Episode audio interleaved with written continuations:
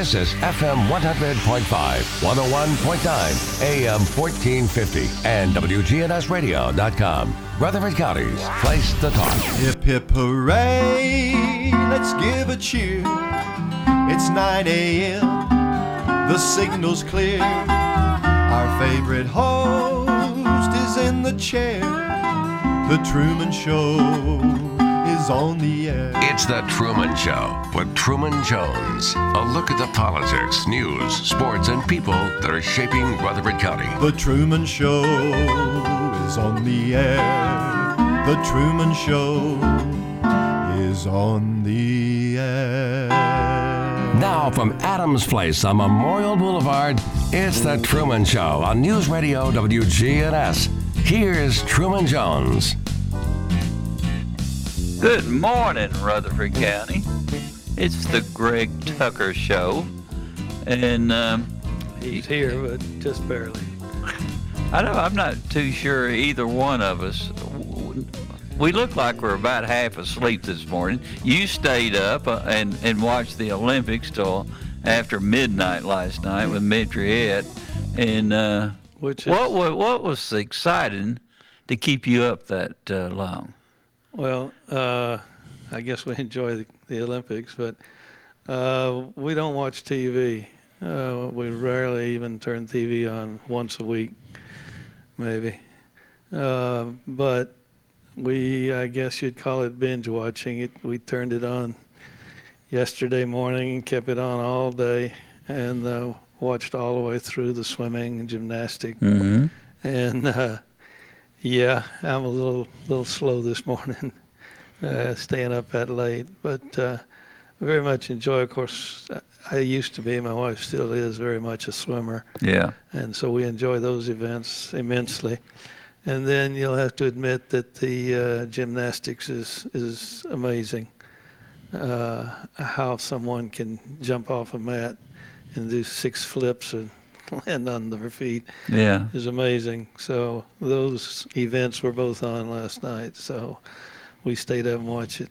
And uh, the the little girls, the gymnastics, a little disappointing. I think they still are very much competitive, but uh, the the leader of the group was not perfect as people expect her to be. Uh, so be interesting to see how all that works out. You're affected by all the pressure. Everybody's watching you. You're supposed to be the one that's going to take the gold medal. And I can't even imagine everybody just glued in on everything that you do. And then all of a sudden you make a small mistake. Yeah. Well, that I think Everything that you've worked for all that time. I think you've described Simone's situation almost exactly. Uh, everybody's expecting her to be perfect, Yeah. and uh, just about every routine she did, there was a glitch here or there. Yeah. Uh, sometimes, well, twice she went off the mat, which you just never see uh, in the top end of the event. But uh, she recovered. it it's becomes political, and, and, and I can remember back when, uh, in my younger days, I was so glued to it because it was the USA against Russia, and uh, in East Germany, Right. and all the great athletes seemed to be coming from just three countries, you might say. I mean, every once in a while, someone from another country would win, but um, uh, it, it was uh, almost like a war. I mean, you, Well, it was the Cold War, Yeah. and uh, of course, one thing we all remember, if we were watching in those years, the uh, Russians, the East Germans, there was no amateur uh, professional distinction, which the United States was trying very hard to adhere to. yeah, And uh, you know, so when the United States did prevail, it was over the best professional that you know the communist countries could put up against our best amateur. and they were many of them were on steroids that we been, found yeah. out later. Yeah, yeah, and uh, but we all remember when that changed. At least the amateur distinction and the disqualification of professionals.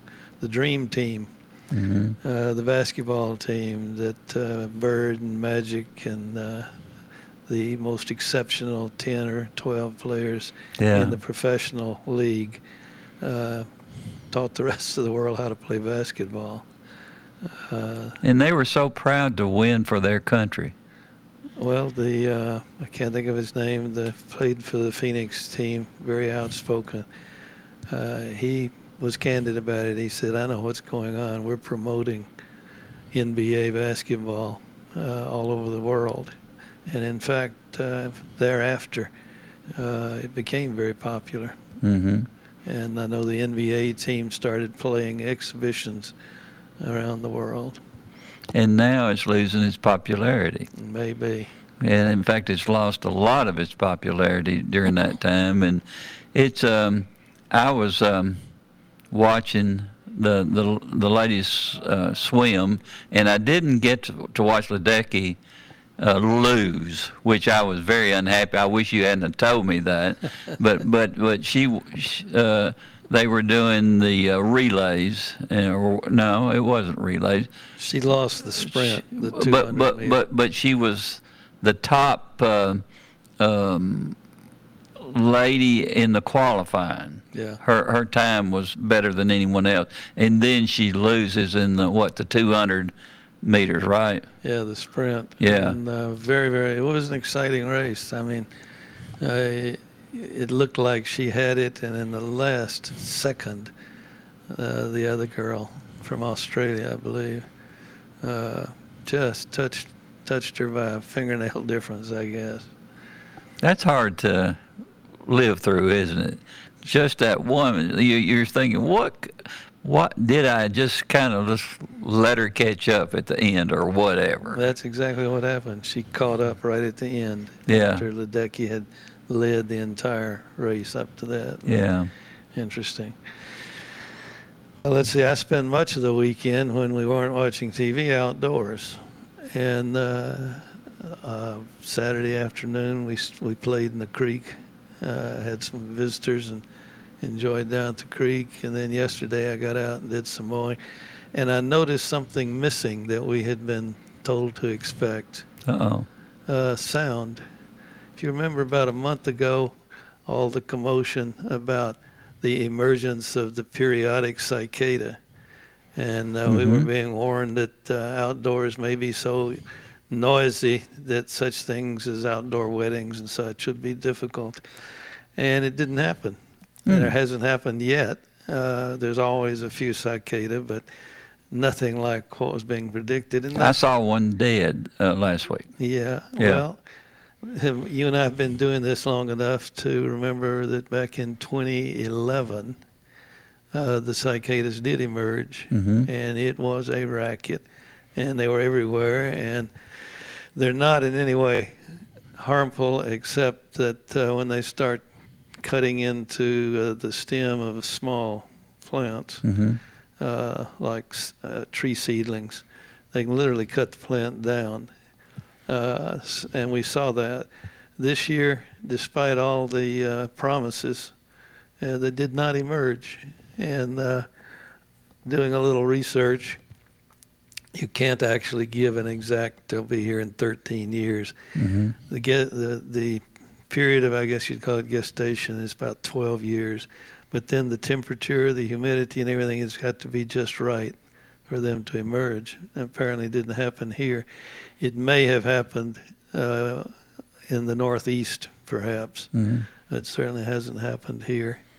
And uh, if you just count from 2011, 12 years, we're not quite there yet. Could well be 2023, 24 before they emerge again. And that's the 13 year.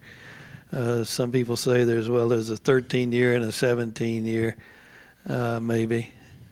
But uh, this turned out not to be the year that they, they emerge. Uh, in fact, they even tricked us back in 2011. We were expecting them in 2013, and they came a couple of years earlier than predicted. But uh, uh, see a few, hear a few, but nothing like what was forecast. What what is the difference in the timing on each one? are there different type of cicadas or uh, what is it? it? it? doesn't make any sense to me. It never has. Well, because it, it, it's not an exact science no matter how you look at it. If you get out your Rutherford ramblings, we did a little research and wrote, and uh, no, it's not exact. I think the headline on the story was those bugs can't count. They weren't supposed to be out in the year that they showed.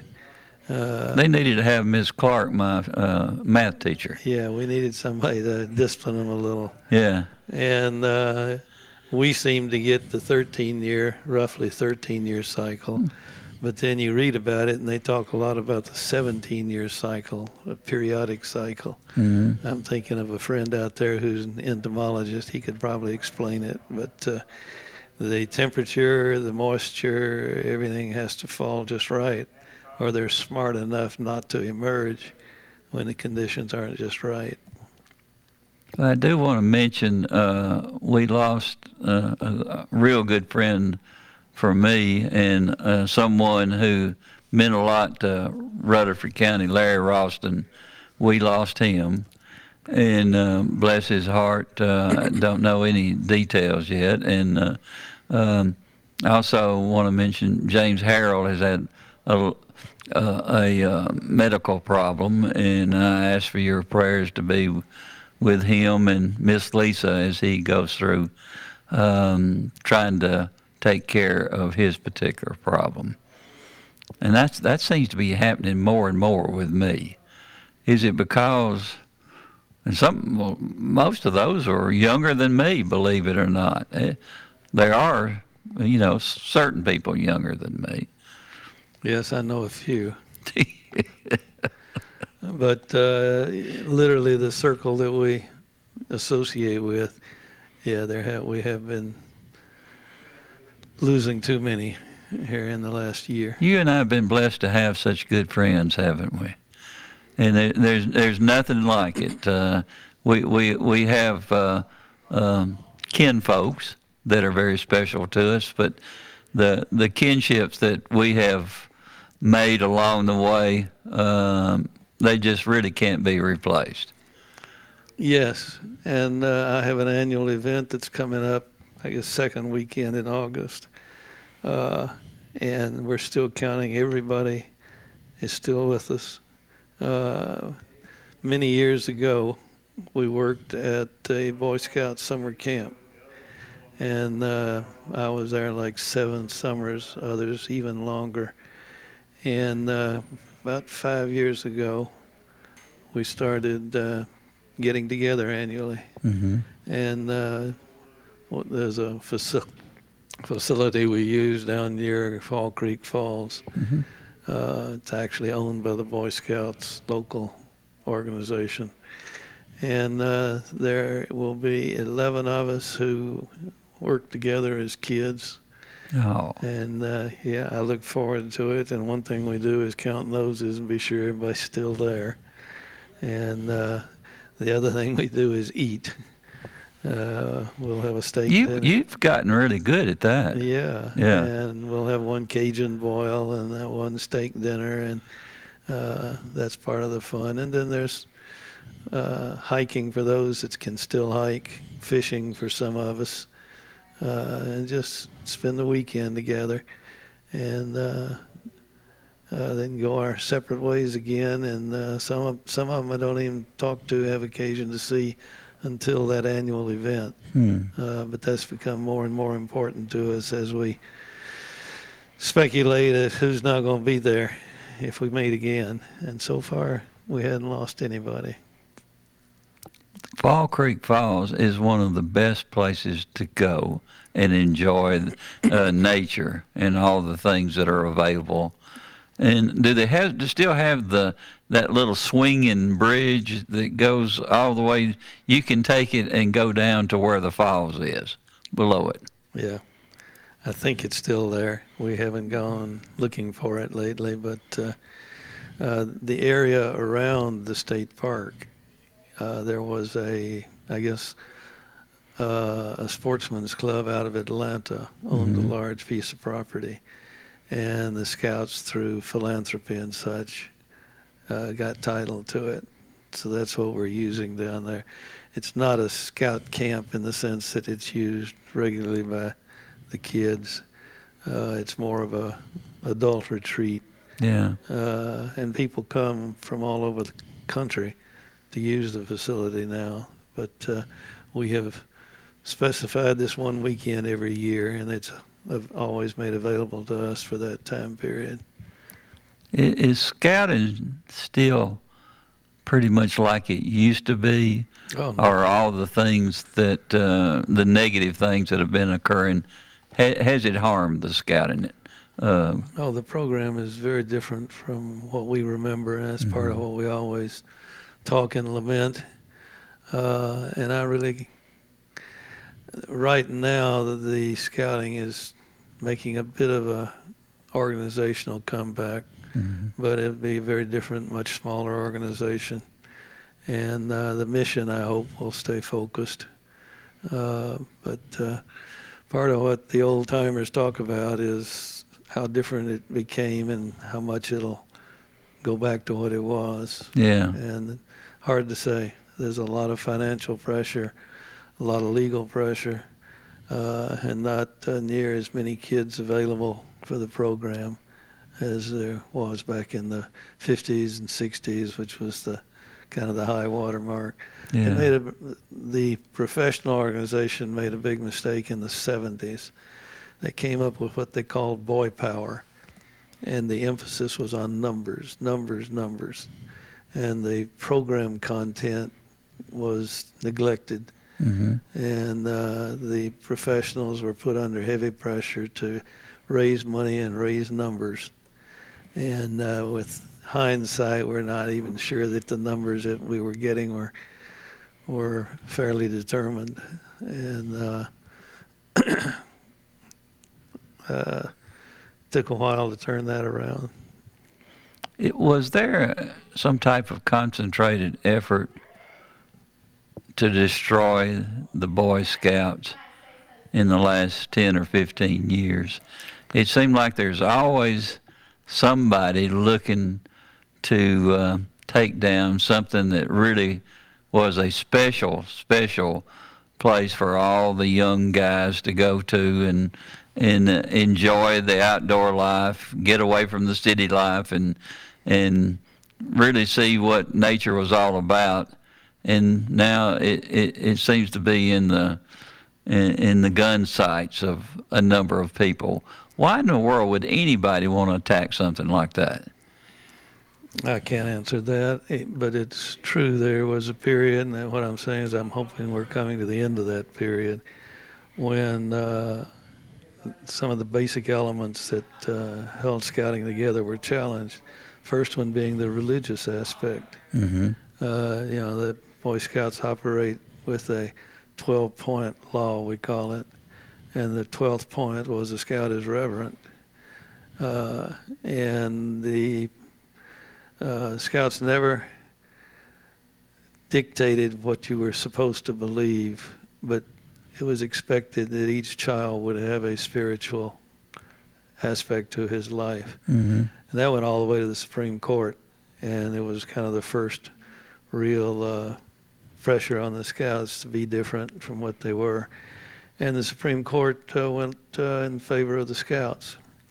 So, but then, you know, all the other social issues that have been uh, shaking the country uh, focused in on the scouts. And Yeah.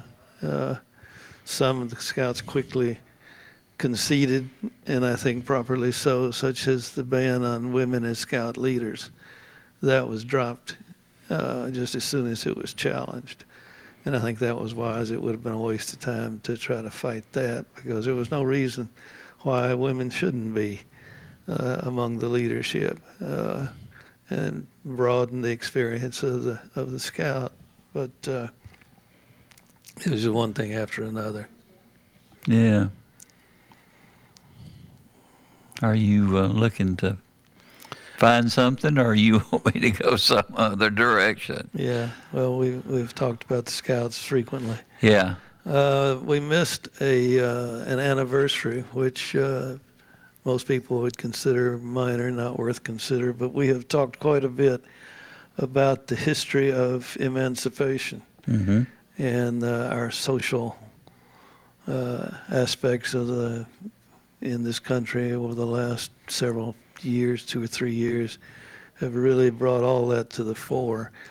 And uh, August 17th in 1862 uh, ought to be noted because that's when Congress, uh, is of course during the early stages of the of the war, the uh, U.S. Congress passed and President Lincoln signed the Confiscation Act. Mm-hmm.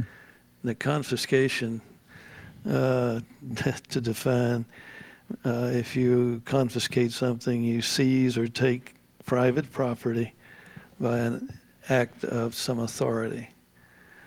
All right, the Confiscation Act said that uh, the slaves in occupied territory where the Union was occupying were to be confiscated.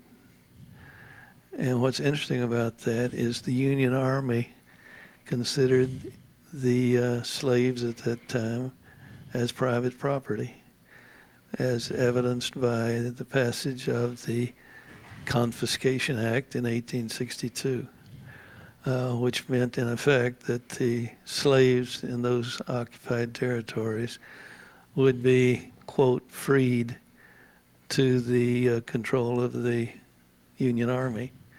And as we know, uh, in exchange for providing uh, housing, food, what have you, the uh, former slaves were put to work for the Army. Uh, it's also interesting that the slaves themselves in the literature, uh, particularly uh, in West Tennessee, uh, were identified as contraband. Uh, again, a property term. And uh, the uh, documentation from that period in the Army, back and forth with the leadership in Washington, was uh, what should we do with the contraband? The con- contraband that's been confiscated. So clearly, at least in the early stages of the war, and uh, the slaves were being treated as private property. And uh, we talked a couple of months ago about the uh, anniversary of the emancipation of slaves in the District of Columbia, Mm-hmm. which is something that uh, Lincoln initially opposed, eventually signed uh, the law. But again, it was recognized that the owners had private property rights, and that first emancipation in the District of Columbia paid the slave owners what was considered a fair price for uh, emancipating each of the slaves. None of that makes a whole lot of sense to people in today's world, how all of that occurred and how it ended up, because it's it's completely opposite of what we have been taught pretty much over the years. And and uh, when when you look at it now, I, I'm sure that there would be protesters all over the United States right now because uh, they completely don't understand all the things that happen. I don't. I'm not sure any of us understand in today's world the things that were going on back in the in the mid 1800s. Well, it is uh, something that I doubt many people have have been aware of that the Union Army, under the leadership of uh, Grant originally, Mm-hmm. uh, that very quickly occupied most of West Tennessee, Memphis, and such, was confiscating contraband and putting them to work. It's hard. You're you're fighting to free all of those people, but yet they're considered contraband. Now, where where is the the reality of all of that? Take a whole lot more study, I think, to understand what was going on, but clearly raises a question about what the uh, uh, those the leadership in the Western theater of the war early on, just what their motive was. And uh, it appears from the record that a lot of them were recent immigrants from Europe, Italians and Germans, Mm-hmm. and they were in it for the money. Uh, they expected to be paid. They were recruited and uh, uh, promised bonuses and such. Uh, and uh, they were recruited on the uh, preserve the union, save the union. Mm-hmm. And uh, it didn't seem to be any concern about the plight of a particular class of people. Uh, certainly not in the conflict in Tennessee. Yeah. Things were changing so much in our country from the beginning in the late 1700s. Um, it was it, it's hard for us today to understand. In fact, it's hard for me to understand what's going on in the, in the world today. To be perfectly honest with you, it, it seems like it changes day by day, and then you look at those times that we people try to put us in the same place that the people were back in the 1700s, 1800s, and even early 1900s. There's no way that we can even do that because we don't understand the en- entire um, the the changes that were going on during those particular times, and and the leaderships of, of those particular times, and you know when we come over here and and um, we're uh, in battle w- with the Native Americans all across the United States, and you see how that how they turned out in today's world. Um, their their uh, culture and life, they're pretty much gone. You look at how we affected them, and then all the others that are um, maybe um, looked at in a different viewpoint. How in the world do we expect us to look back during that time and, and be judgmental over what was happening during that time? Well, for those who choose out of interest or out of their personal circumstances or their professional circumstances to comment and uh, use the history such as you're describing. Uh, my concern is first let's understand exactly what happened, or at least uh, when we can't be exact, as let's gather as much accurate information as we can. Uh, so often, someone will seize upon something someone else has said or heard or repeated, and then all of their attitude about that part of our history is based on what they they heard, and uh, uh, we've had examples of that all the time. And uh, my point is, let's take the time to study and understand. For instance, how many people have even heard that there was a, actually there were two confiscation acts during the war, uh, treating uh, the slave population as personal property by the Union. Uh, and with that knowledge, you know, as to that fact, play that into the uh, attitudes and such that, that we have today. Uh, and I think when uh, we choose to ignore the facts that don't fit our uh, attitude or our motive today, that's that's dishonest. Let's take a break. Sounds good.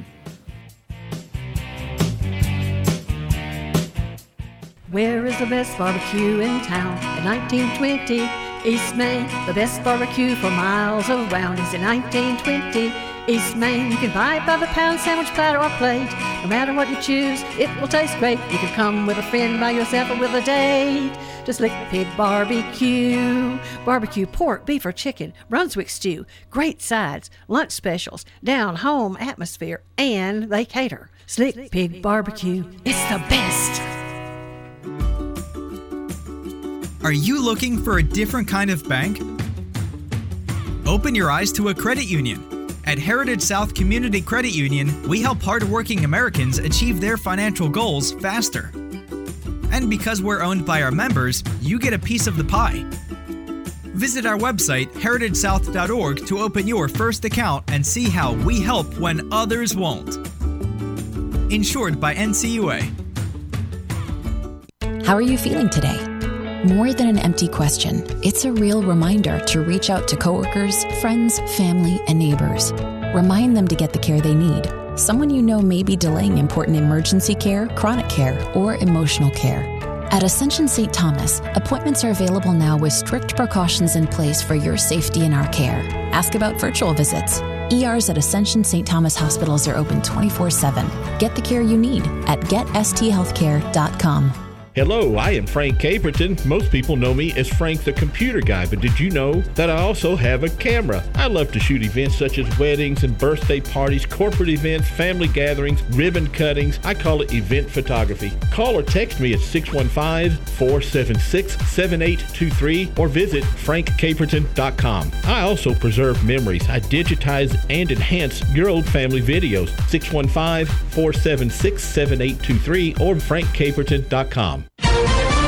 Now, an update from the WGNSradio.com News Center. I'm Ron Jordan.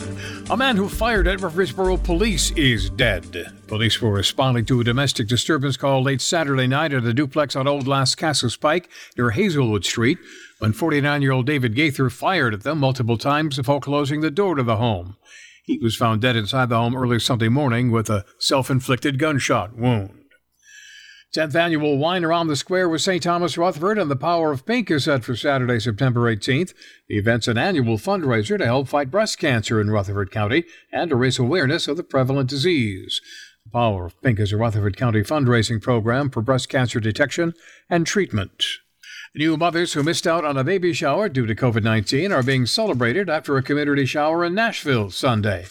New mothers and current expectant mothers gathered at Centennial Park as over a dozen organizations gave away free baby supplies, including diapers, wipes, formulas, clothes, and other items. Event creator Lydia Shoemake said the shower was to help Music City moms whose showers were postponed by the pandemic and those who need assistance with their newborns. Jury selection is expected to start today in the trial of a man accused of killing a Middle Tennessee law enforcement officer. Stephen Wiggins is facing first degree premeditated murder and first degree felony murder charges, among others. He's accused of shooting Dickson County Sheriff's Office Sergeant Daniel Baker six times in May of 2018. If convicted, Wiggins could face the death penalty. Socialize with us on social media. Log on to facebook.com slash WGNS Radio and click the like button, or follow us on Twitter at WGNS Radio. I'm Ron Jordan reporting. News updates around the clock, when it breaks, and on demand at WGNSradio.com. We are News Radio WGNS. Hi, this is Lisa Halliburton at Bell Jewelers, and we invite you to stop by and see all our beautiful color gemstones. We just have a rainbow of colors. There's nothing like the sparkle of a Bell Jewelers diamond. Stop by soon, and we'd love to show you what we have in stock. Come by and see us at Bell Jewelers at 821 Northwest Broad Street. We're across the street from Toots.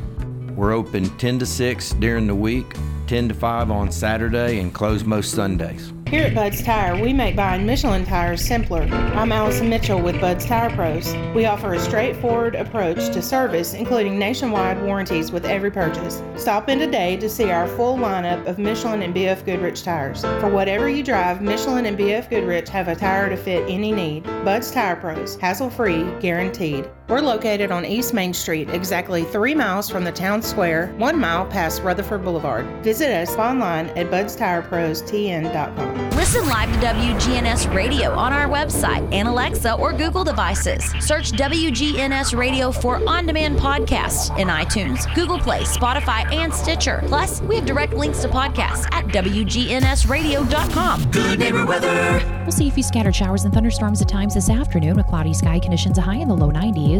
We'll winds out of the northwest around 5 to 10 miles per hour. I'm meteorologist Jennifer Wojcicki on News Radio WGNS. Currently, it's 76. Premier Six Theater on Broad and Jackson Heights, showing all of your favorite movies. Call their hotline 896 4100 or go see a movie.com. Popcorn Pop Fresh Daily, their movie hotline 896 4100 or go see a movie.com. Premier Six on Broad and Jackson Heights. From NHC's Adams Place, home of premier senior living on Memorial Boulevard. It's The Truman Show on News Radio WGNS, FM 100.5 and 101.9, AM 1450, and streaming at WGNSradio.com. And welcome back with Greg Tucker. And uh, he has advised me to keep my mouth shut. And he, he has a particular issue that he wants to be de- dealing with. And it's your show anyway. I, mean, you don't you don't even have to even tell me that I'm me just trying to help you fill the time. we talked about last week the uh, how popular uh, genealogical research is, and uh, we were talking about the plans to move the uh, un- the history section of the Linebaugh Library, which is the part that uh, you sign in and the books don't circulate, uh, but you can use them there on the premises. Uh, and very strong collection uh, relating to genealogy research. In fact, I think there's a club that meets up there uh, periodically uh, and use the collection. Uh, but recently I came across an interesting piece of genealogical research uh, by someone uh, who has done a lot of writing, but I want to share some of it. But first, want to emphasize this is not my research, and I've not yet had time to try to uh, back it up and check some of the sources that are used. But it is done by a fellow named Howard Ray White. He is a, I'd call him a professional writer, uh, historian. He's been at it a long time. I think he's even older than Truman. Uh, Oh, bless his heart. Yeah, has put out a dozen books, uh, primarily uh, focusing on Southern Southern history Mhm. uh, and relating uh, the uh, what would you say, the social circumstances of that period and at the time that he's writing about. Uh, but he has recently uh, shared uh, his research on the genealogy of Abraham Lincoln hmm which is interesting because again that's in my education most of us in, in uh, the baby boomer population we weren't taught anything about genealogy. Uh, you know there were high points in uh, lincoln's life that uh, were shared and uh, but never in any detail as to where he came from and, and such. Uh, in fact we were there's a place in Kentucky that's called the birthplace. Apparently, uh, not the case. If uh, the research by several, including Mr. White, uh, bears out. But historians generally agree that uh, his mother uh, was Nancy Hanks, H A N K S. Uh, she was born in Virginia, uh, and her mother was unmarried at the time. And uh, Nancy, the mother of Abraham Lincoln, excuse me, yeah, Nancy, um, her mother uh, essentially turned the child over to family in North Carolina. So that already she's born in Virginia. She's put with family Mhm. in North Carolina, and her mother uh, headed off to Kentucky leaving uh, her child uh, with, I think it was an uncle in North Carolina. That family raised uh, Nancy uh, until she was 13 or about 13, at which time Nancy was essentially placed with the family. The last name was Enloe, E N L O E, Sarah and Abraham Enloe. And at 13, uh, I struggled for what the word would be. She was uh, placed with that family to help with the child rearing and the household chores and such. Uh, indentured, apprenticed, uh, treated as a foster child, uh, You know, I'm not sure exactly how you would describe the relationship, but the family took her in, Mhm. provided support, housing. She lived with the family. And uh, I think the mother of that family, Sarah Enloe, eventually had like nine children. So she, I'm sure, welcomed and used used this help. Yeah. And uh, Nancy stayed with that family uh, from 13 until she was 19, 20. And, uh, and then there was a problem. Uh, she became pregnant. And the uh, uh, man of the house, when confronted with uh, her circumstances by his wife, uh, acknowledged that the child was his. Uh, Sarah was, of course, distressed by it, Sarah Enloe, but agreed to keep Nancy in the family circumstances uh, until the child was born, hmm and then made uh, it absolutely clear that they would need to move on, uh, which means Nancy was about 20 and she would be uh, with a newborn. She named the child after the acknowledged parent, Abraham Enloe. hmm So that's Abraham, uh, who we know as president many, many years later. Uh, Abraham Enloe, acknowledging uh, his wife's concern that uh, Nancy and her child needed to move on, um, made the trek to Kentucky and essentially put uh, Nancy and her son in the care of some of her mother's relatives in Kentucky. Uh, uh, after a couple of years, I think uh, Mr. White gives us the date. I forget exactly what it was, but uh, she married a fellow named Thomas Lincoln, 1806. She married Thomas Lincoln. Uh, he took her took her in with her child, uh, Abe, and uh, they had two children during the period of their marriage. Uh, in 1807, uh, Nancy gave birth to a, a female child that they named Sarah. And in 1809, she gave birth to a male who was named for the uh, father at the time, Thomas, became Thomas Jr. Thomas Jr., though, did not survive. It was, was common in those days, uh, beyond infancy. Mhm. Uh, so Abe had a half sister, Sarah, who lived for a number of years.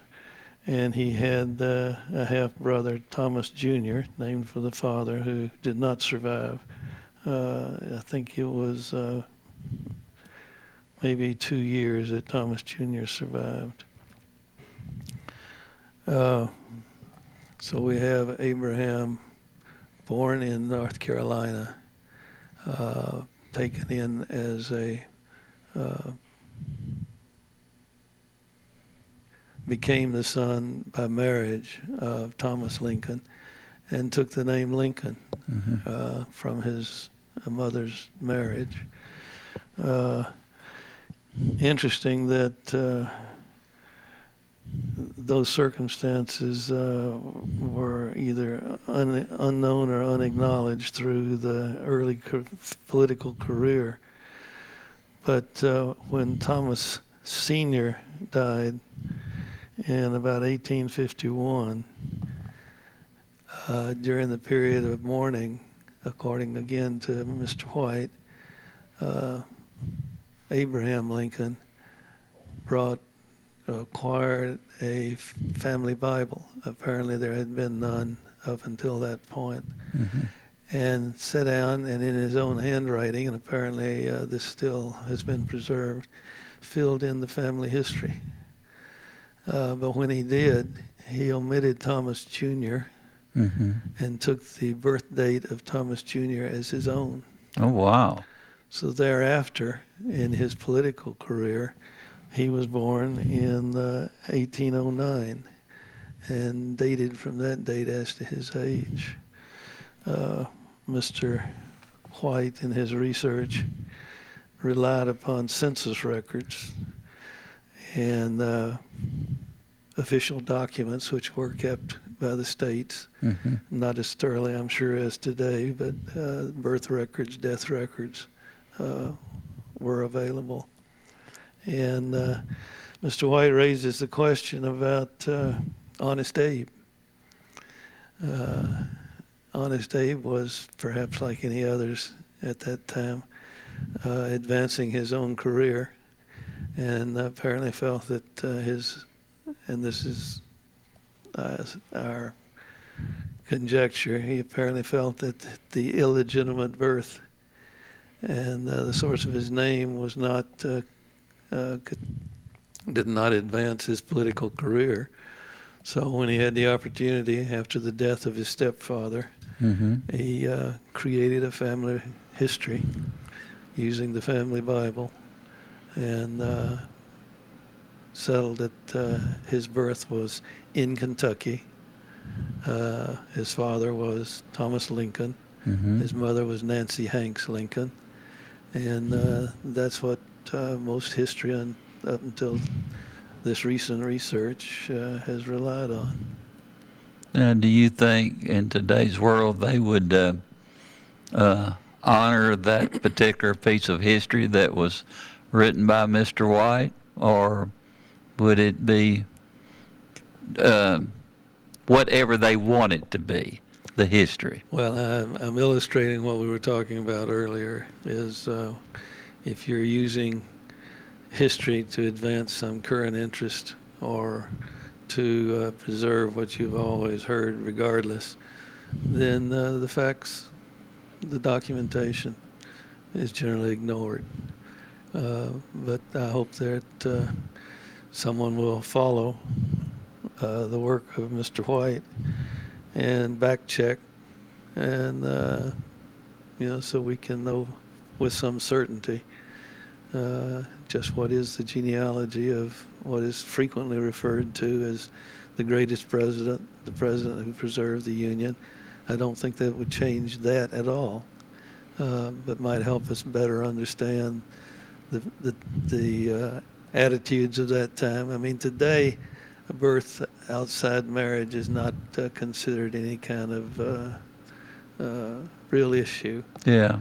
and is very common, uh, particularly among our uh, celebrities, where we frequently have uh, uh, so-and-so planning to marry, and uh, you know they've already got three kids. Yeah. Uh, but uh, uh, and I don't think it has ever been fair to visit upon the child itself some kind of stigma relating from conduct that obviously he was not responsible for Yeah. uh, maybe at the product of, but not responsible. Which reminds me of the writing I'm doing here lately about my father's military career Mm-hmm. and uh, the initial name given to uh, who later became known as the Black Sheep. Yeah. In my father's uh, memoirs, recollections, the stories he told, he said when someone suggested that the, uh, what would you call it, the public name of the squadron, the call name, should be Boyington's Bastards.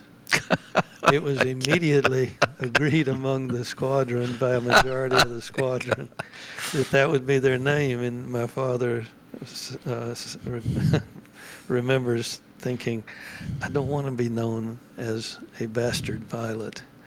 Uh, and I know that that's not going to do well back home. That was pretty common back then, though. I mean, yeah, the guys made things up to kind of um, make it. Um, I, I, I, I, I don't.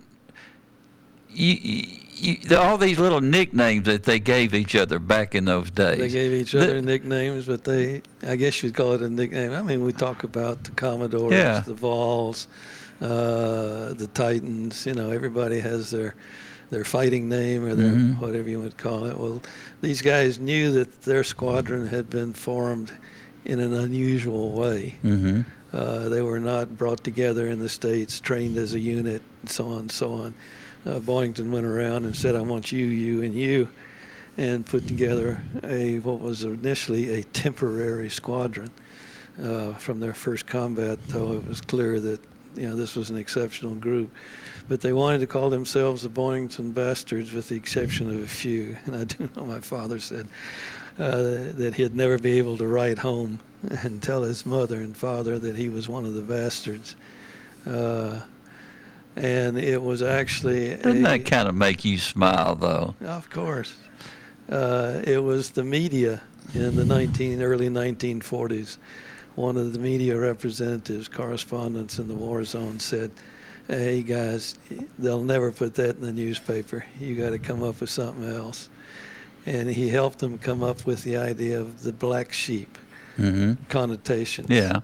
And then when they made their emblem, which one of them sketched out roughly and they gave to a Marine uh, correspondent, artist, illustrator, and drew it, they included a swayback, sad looking, forlorn looking black sheep in part of it, but they put a bar across it from the upper right down to the lower left, a Mhm. black bar. Well, the black bar and the coats of arms, the shields, the uh, representations of the royal families meant exactly that. It Mhm. meant illegitimate birth. So they managed to incorporate it into their emblem, even though they, uh, it was never used during the war period. You see it quite frequently now in books about, about the group.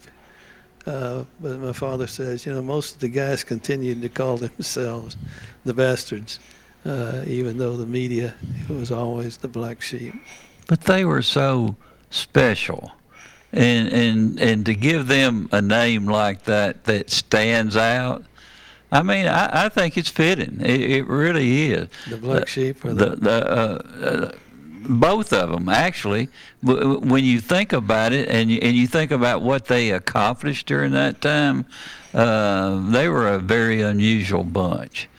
Hey Truman, uh, yeah. with pardon the uh, interruption here. Just wanted to uh, break in to let folks know a small plane has crashed at the Murfreesboro Airport on uh, DeJarnett Lane, and uh, Murfreesboro police are on the scene. DeJarnett is closed. Uh, the plane went down right in front of Providence Christian Academy on DeJarnett, so uh, is closed. Emergency personnel again uh, on the scene there. Medics transported the pilot to the hospital, and that's about all we know at this point. But uh, there's a lot of police activity in that area, and DeJarnett is closed right in front of Providence Christian. Just wanted to uh, let folks know that real quick. Thank you, Brian. I really appreciate that. a, prayer, Uh, a prayer for the pilot. yeah, Uh, and that's not far from here at all. No, and uh, landing on the the uh, road there, you wonder if he was trying to make an emergency landing. Yeah. Uh, on the open highway, open road. Yeah. It's a lot of activity right across the street here uh, through the air. Oh yeah, we're just right across from the. Let's see, that would be a little north of the airport itself. So maybe he was taking off, going. Yeah. down. So many of the small plane accidents happen within the first few miles after they lift off the ground. That uh, seems to be a critical time for the, Yeah. for the plane problems. And there's a there's a lot of experts, uh, usually about this time in the morning, over at the Murfreesboro Airport right now. I know a number of my friends will go over there and have coffee, and Yeah, and some a- of them are FAA and the others that are uh, associated with those groups. Yeah, there's the social club. Yeah. gets together about 10 o'clock over there for coffee and donuts. Yeah. That that that worries me because I have a lot of friends that take off from that airport. Well, uh, I hope there were no passengers. Uh, the report that we just got just referenced the pilot. Yeah. And uh, I hope there were no passengers. But uh, uh, it's strange, we're just talking about your dad and the Black Sheep Squadron, and that call comes in. And I appreciate Brian taking care of all of those things that are going on. Um, I wished I'd have gotten to know your dad more. He he was a uh, very special man, not only for our country but also for our uh, county and city here, Well, and there- did so were- many great things here. Yeah, during the 60s and 70s, he was designing much of our public buildings. Yeah. And uh, several of which are still around. I still pass the uh, police department down there on uh, uh, Church Street. Yeah, on Church Street. That's empty behind. Oh yeah, the empty one. Okay, yeah, I got you. And uh, I'm curious as to what will become of the building. It's a, you know, it's a big piece of property uh, right now, city property, unused. Yeah. Uh, but that's one of the buildings that he was particularly proud of in that time period. That was an amazing building. I, I, I kind of wish he had had a hold of this one on Highland Street, the one that they built over there. That's a pretty special place too. Well, I guess it says something about inflation, but when I look at the numbers, mm. the, the, dollars that are spent on, for yeah. instance, a new school, and remember the numbers that uh, I was hearing around the dinner table back in the 60s. Yeah. And it's just staggering. I mean, we're talking about 15 to 20 times in some cases yeah. uh, to build a, a facility. You you had some interesting things about uh, General Nathan Bedford Forrest that you have written over the years, and and uh, some of the correspondence that that went on uh, long after he was no longer in the service, and he was a businessman and and uh, was down in uh, Shelby County, and uh, was a very respected businessman, and uh, he he um, um, one of the speeches that he made uh, that you've got in was it Rutherford Ramblings I believe it is is that correct? Yeah. And and uh, it's amazing w- when people can take some of your books that you have written uh, about the history of this is this area and and and in our country and and you, you do so much research on it and a lot of times the things that are going on now are totally foreign to uh, the real history that went on during that particular time. And uh, I read one of them the other day, and uh, the way that he reached out to so many other people uh, of all ethnic groups, it was uh, totally amazing as you try to to um, place it in the way that he's looked right now. And of course, he has has he been moved to Columbia yet with his wife and uh, all the other uh, things that uh, uh they have asked to happen. I don't have any firsthand knowledge. I understand from others that the remains of Forrest and his wife are now uh, in the possession of the Sons of the Confederate Veterans. Uh, they're being close about where they are right now, but they will be reburied over at the, uh, uh, I guess it's the birthplace, mm-hmm. going to be a museum uh, in Maury County. Yeah. Uh, but um, that's a good, our recent discussions of Forrest uh, is a good example of how the history is used so selectively to support a particular view uh, and very modest success in trying to counter some of that. I remember, oh, a year or so ago, every article identified Forrest as the founder of the KKK, mm-hmm.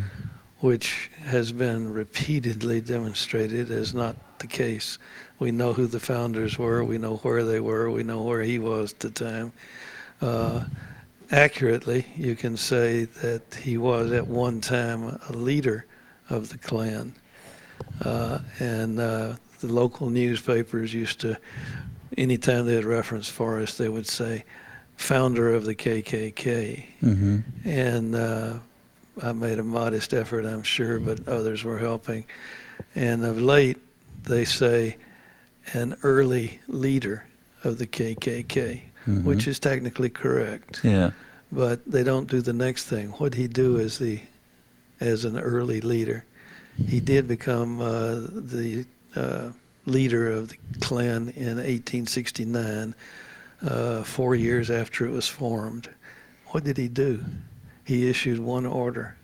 He said the Klan is now disbanded. Mm-hmm. Went on to say uh, all the costumes should be burned. Uh, there should be no more parades. Be no more uh, uh, events, including, and I think he even specified no cross burning, that Mhm. kind of thing. And he was reacting to his discovery, and when he took leadership, that uh, things were being done uh, uh, anonymously. Yeah. That was the masks and such, which really offended him. Uh, I tend to agree there. If you're not willing to be known for what you stand for, what you do, what you say, then you ought not be doing or saying. Yeah. Uh, and uh, he was very strong on that position. And uh, he succeeded in ending a lot of it, but it took about 10 years before it completely disappeared. And he lived about another 10 years. I think he died in 1879, died of diabetes. Yeah. Uh, but over those last that last decade of his life, whenever he came across evidence that uh, there was still Klan activity in some part of the Old South, uh, he made a personal effort to get compliance with that order. Uh, anyone interested in reading that order, it's online. Uh, and parts of it are quoted, I think, in, in my book, Ramblings. Yeah. Uh, so if you're trying to accomplish a negative, you quit with, well, he was at one time a leader. But if you want to understand the history, you need to take the next step. And what did he do in the period of leadership? Yeah. Uh, and by 1879, the Klan had completely disappeared in the South.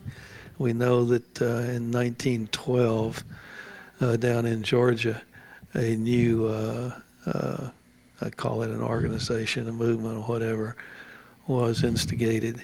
And it took the Klan name and took the uh, some of the images of the old Klan and uh, turned it into a very negative uh, public activity. Yeah. But uh, uh, Forrest was long gone at that time. You know, it's it's amazing to me that the the war in the 1860s. Um, nobody mentions um, that there were so many people on both sides of the war, and and nobody knows exactly what their reasons were for being in that war, whether it was on the south or on the north. But look how many people died to give that freedom to so many. I mean, that was uh, that war took more lives, and we're talking about brothers, fathers, sons.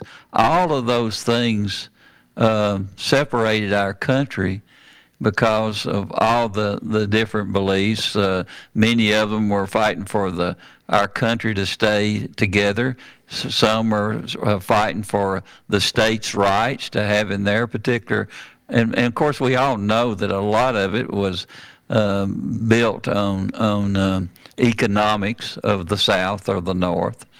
But when you think about all of those people who lost their lives, and people who lost uh, um, much of their land and all those type things, you you, think back. None of that is mentioned in, in, in today's world. It, it, it, it's just either a certain ethnic group is bad or whatever. But you think back of all those individuals and the families who suffered so much during all that period. Well, to- um, it, it, it, it's, it's, it's never mentioned. To put it in perspective, our generation lost tragically about 55,000 in Vietnam. Yeah. And uh, one battle during the Civil War lost over 50,000. Yeah. I know uh, it may be true of several of them, but Antietam uh, was the two sides together. Remember, both were Americans, Mhm. and the loss together was as much as lost in the entire Vietnam War Yeah. in one battle. So yeah, it was an incredible loss that we've lost perspective of uh, how much damage it actually did.